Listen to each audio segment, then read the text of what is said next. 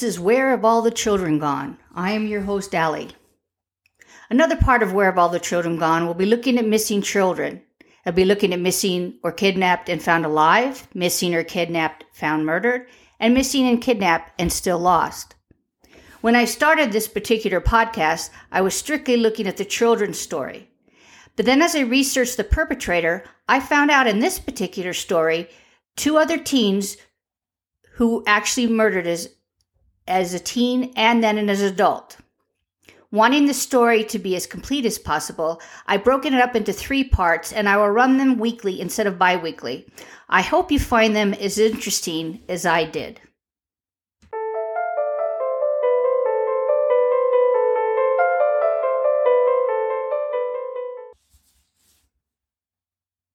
Warning this podcast contains mature and graphic material, including material regarding children, and may be offensive to some listeners.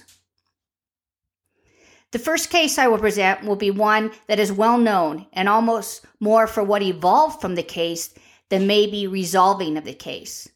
A father's search for his son, which grew into a way for other desperate families to help missing and exploited children.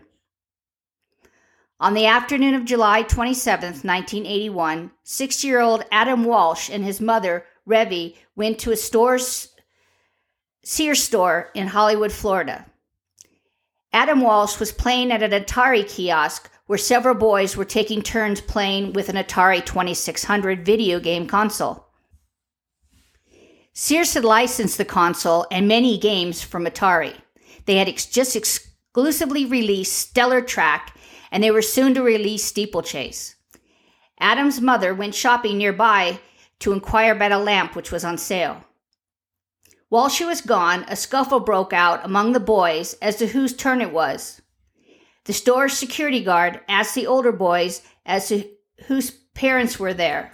When they said none of their parents were there, the security guard made them all leave by the west entrance of the store. Adam being very shy, his parents speculated that he was too shy to speak up to the security guard, which made him leave with the rest of the boys. When the boys dispersed, Adam found himself alone and lost outside the store at an exit he was unfamiliar with. When Revé was told by the security guard he broke up a scuffle and had asked the boys to leave the kiosk, they all searched the store. Unable to find Adam in the toy department, Revé had him paged over the public address system and continued to look for him throughout the store. By coincidence, she ran into his paternal grandmother, Jean, who helped her search for him. After more than 90 minutes of searching and public addressing pages which failed to locate him, she called the Hollywood police at 1:55 p.m. A helicopter and ground search ensued. Yet after four days, the estimated two dozen police officers assigned to the case had hit a wall. On August 10th, two fishermen found Adam's severed head floating in a canal off the Florida Turnpike. This discovery would have reverberations that would change the way the United States dealt with crimes against children, for better or for worse. Indian River County and St. Lucie County divers searched the canal on the morning of August 11th. John and Revé appeal, appeared on national television saying they had hoped that Adam was alive and offered a $100,000 reward, which is equivalent to a $286,336 reward in 2020 money. Unfortunately, soon after their broadcast, the recovered remains were identified as Adams. The coroner ruled the cause of Adam's death was asphyxiation. The state of the remains suggested Adam had died several days before the discovery of the head. The rest of his body was never recovered. John and Revé personally believed that the Hollywood Police Department botched the treatment of Adam's disappearance First, the missing persons investigation, and then also the investigation into his murder. In 1997, the Hollywood police chief Rick Stone conducted an exhaustive review of Adams' case after the release of John Walsh's book. At the time, Stone was a 22 year old 22 year veteran of the Dallas, Texas Force and Wichita, Kansas police departments. And he had been appointed Hollywood's chief of police in the previous year. Although the crime happened 16 years before the time of his review, he provided an analysis of the evidence, including a reviewing tape of interrogations of an Otis Toole by Hollywood police detective Mark Smith. Stone says his review found evidence beyond a reasonable doubt that Toole murdered Adam.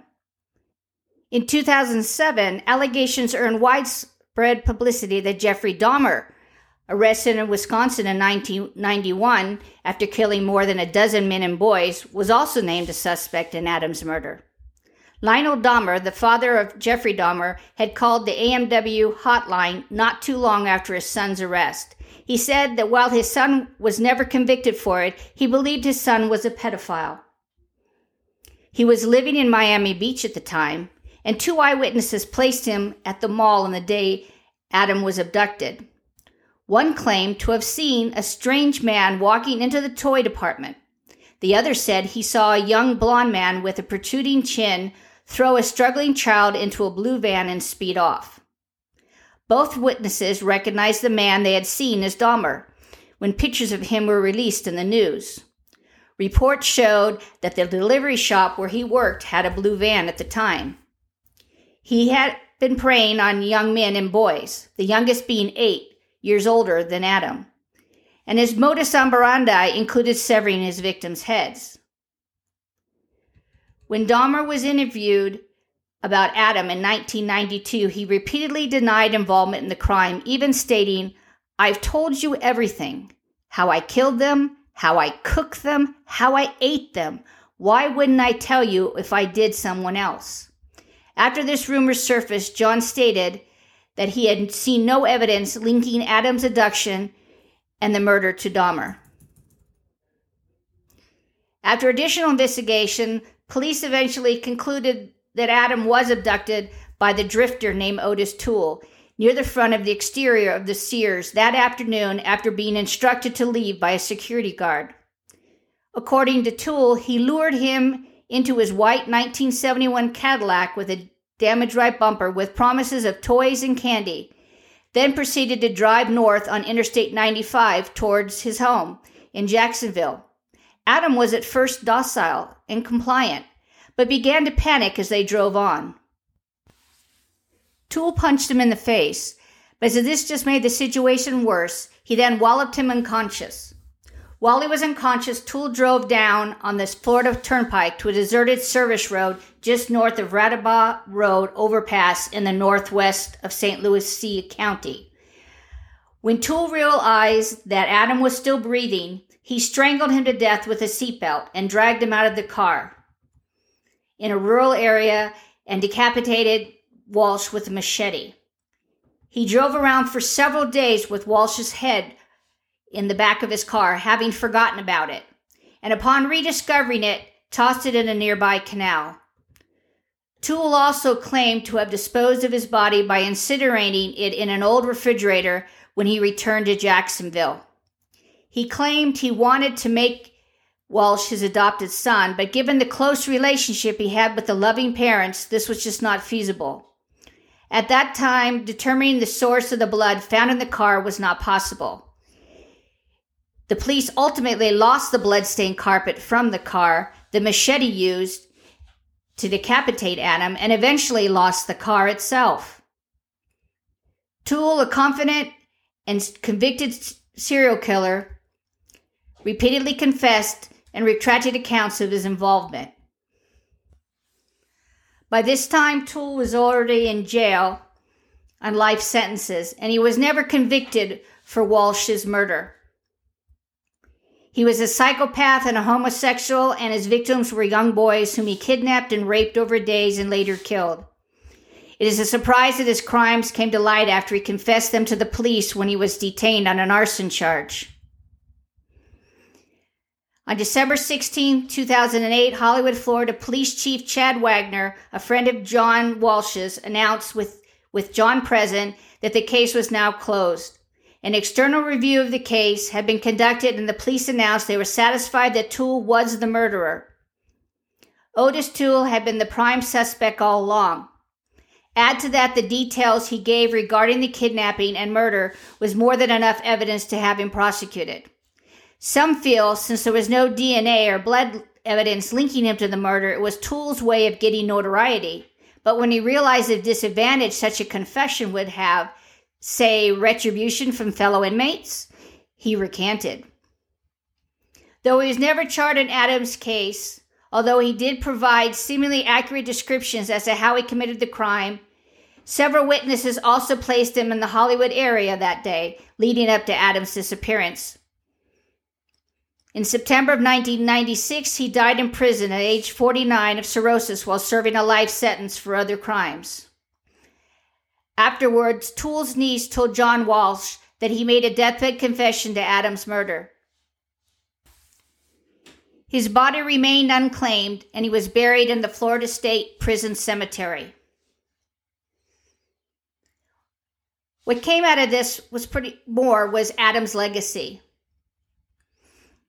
The television film Adam premiered on October 10, 1983. The film was based on Walsh's kidnapping and murder and attracted 38 million viewers on its first airing.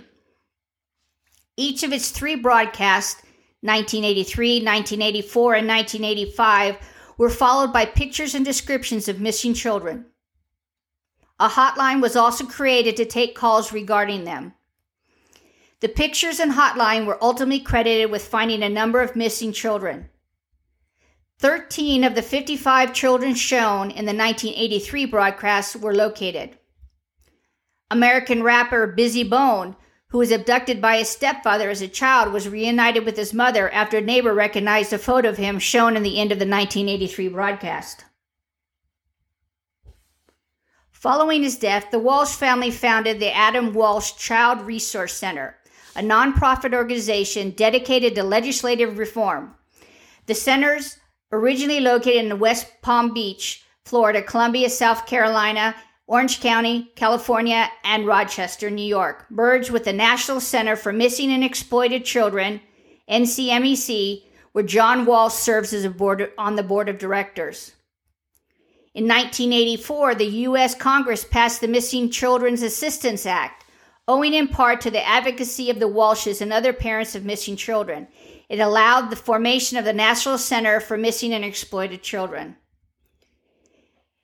The Adam Walsh Child Protection and Safety Act was signed into law by U.S. President George W. Bush on July 27, 2006, following a two year journey through the United States Congress.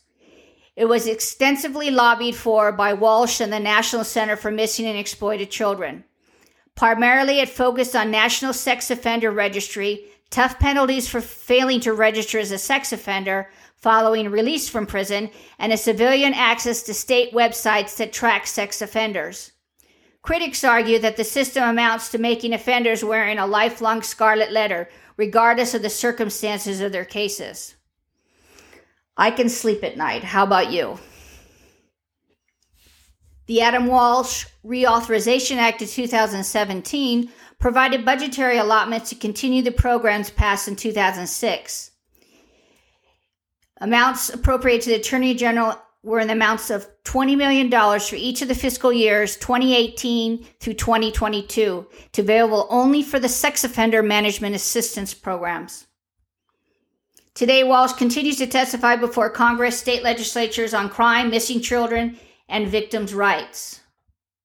By the late 1990s, many malls, department stores, and supermarkets and other retailers have adopted what is known as a Code Adam, a movement first started by Walmart stores in the southeastern United States.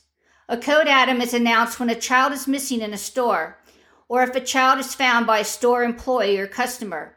If the child is lost or missing, all doors will be locked and the store employee is posted at every exit, while description of a child is generally broadcasted over the intercom system.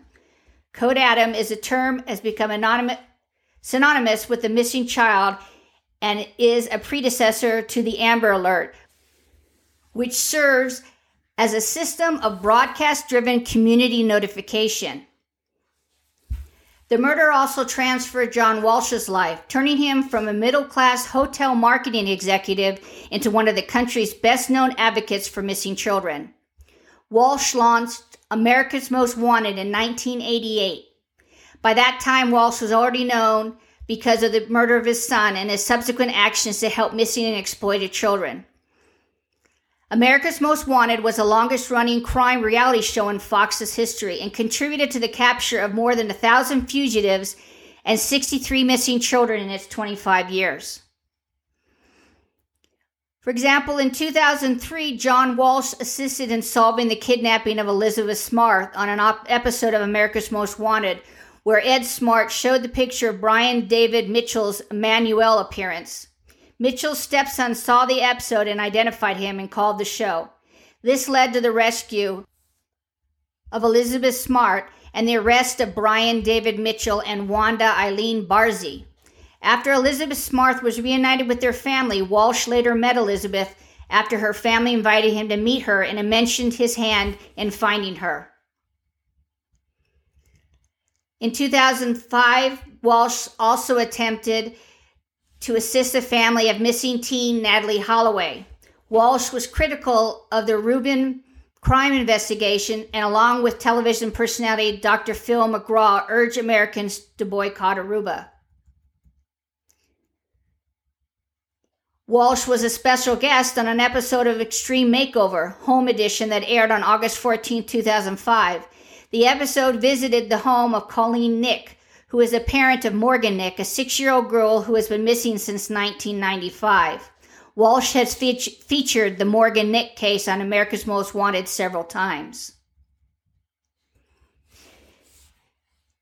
So you have a murder of a little boy, a horrible murder. I mean, I can't imagine hearing that right after I'm pleading for someone to return my son, I find out that this decapitated head they found and only the head belongs to my son. I can't imagine how John Walsh felt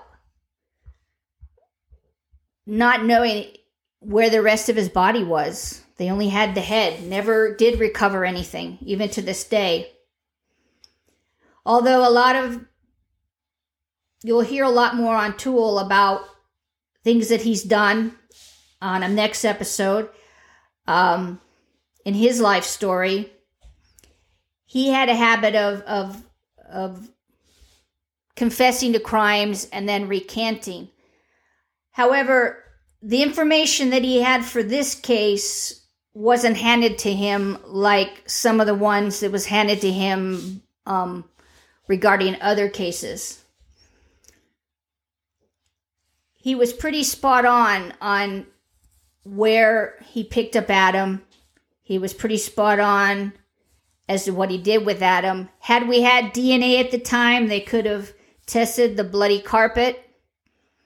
I can't believe the furiousness that the Walsh family must have had at the police department when they lost that bloody carpet that was found in the back of Toole's car. I can't imagine how angry they were when the machete went lost and they also lost the car. I mean, I can't imagine. I mean, just the thought of that is just incredible to me that anybody would be so negligent in, in losing all these critical pieces of of evidence. However, a lot of they'd always thought that it was Otis Toole that had killed Walsh. It was their working theory all along. The fact that he gave such exact explanation of how he killed him, where he killed him, where where he threw the head, why he threw the head, why there was a delay. I mean, there's a lot there. Unfortunately, Toole never got to uh, be prosecuted for this crime because he died. And, um, but at least the family knows that he was not out killing any more children. from the point which they found out that he was the perpetrator. I believe John Walsh also felt that Otis was the candidate all along. And so at least he knew that at least came to an end at that point. I'd like to thank Psychology Today, Ramsden Catherine Biography.com, uh, Jacksonville.com, RollingStone.com, County.com, Serial Killer Global regarding this case and the next case you'll hear next week and biography.com. I hope you found this fascinating. I, I, had heard of John Walsh. I had heard of America's Most Wanted. I kind of heard about when his son was uh, killed. Um, I certainly knew about his advocacy and the changing of how we addressed children that were missing. It was never really taken as being as important as it is now. There's so many more programs in, in place due to this case that help the police um, find the perpetrator faster and sometimes recovering the kids. I thank you and I will see you next week.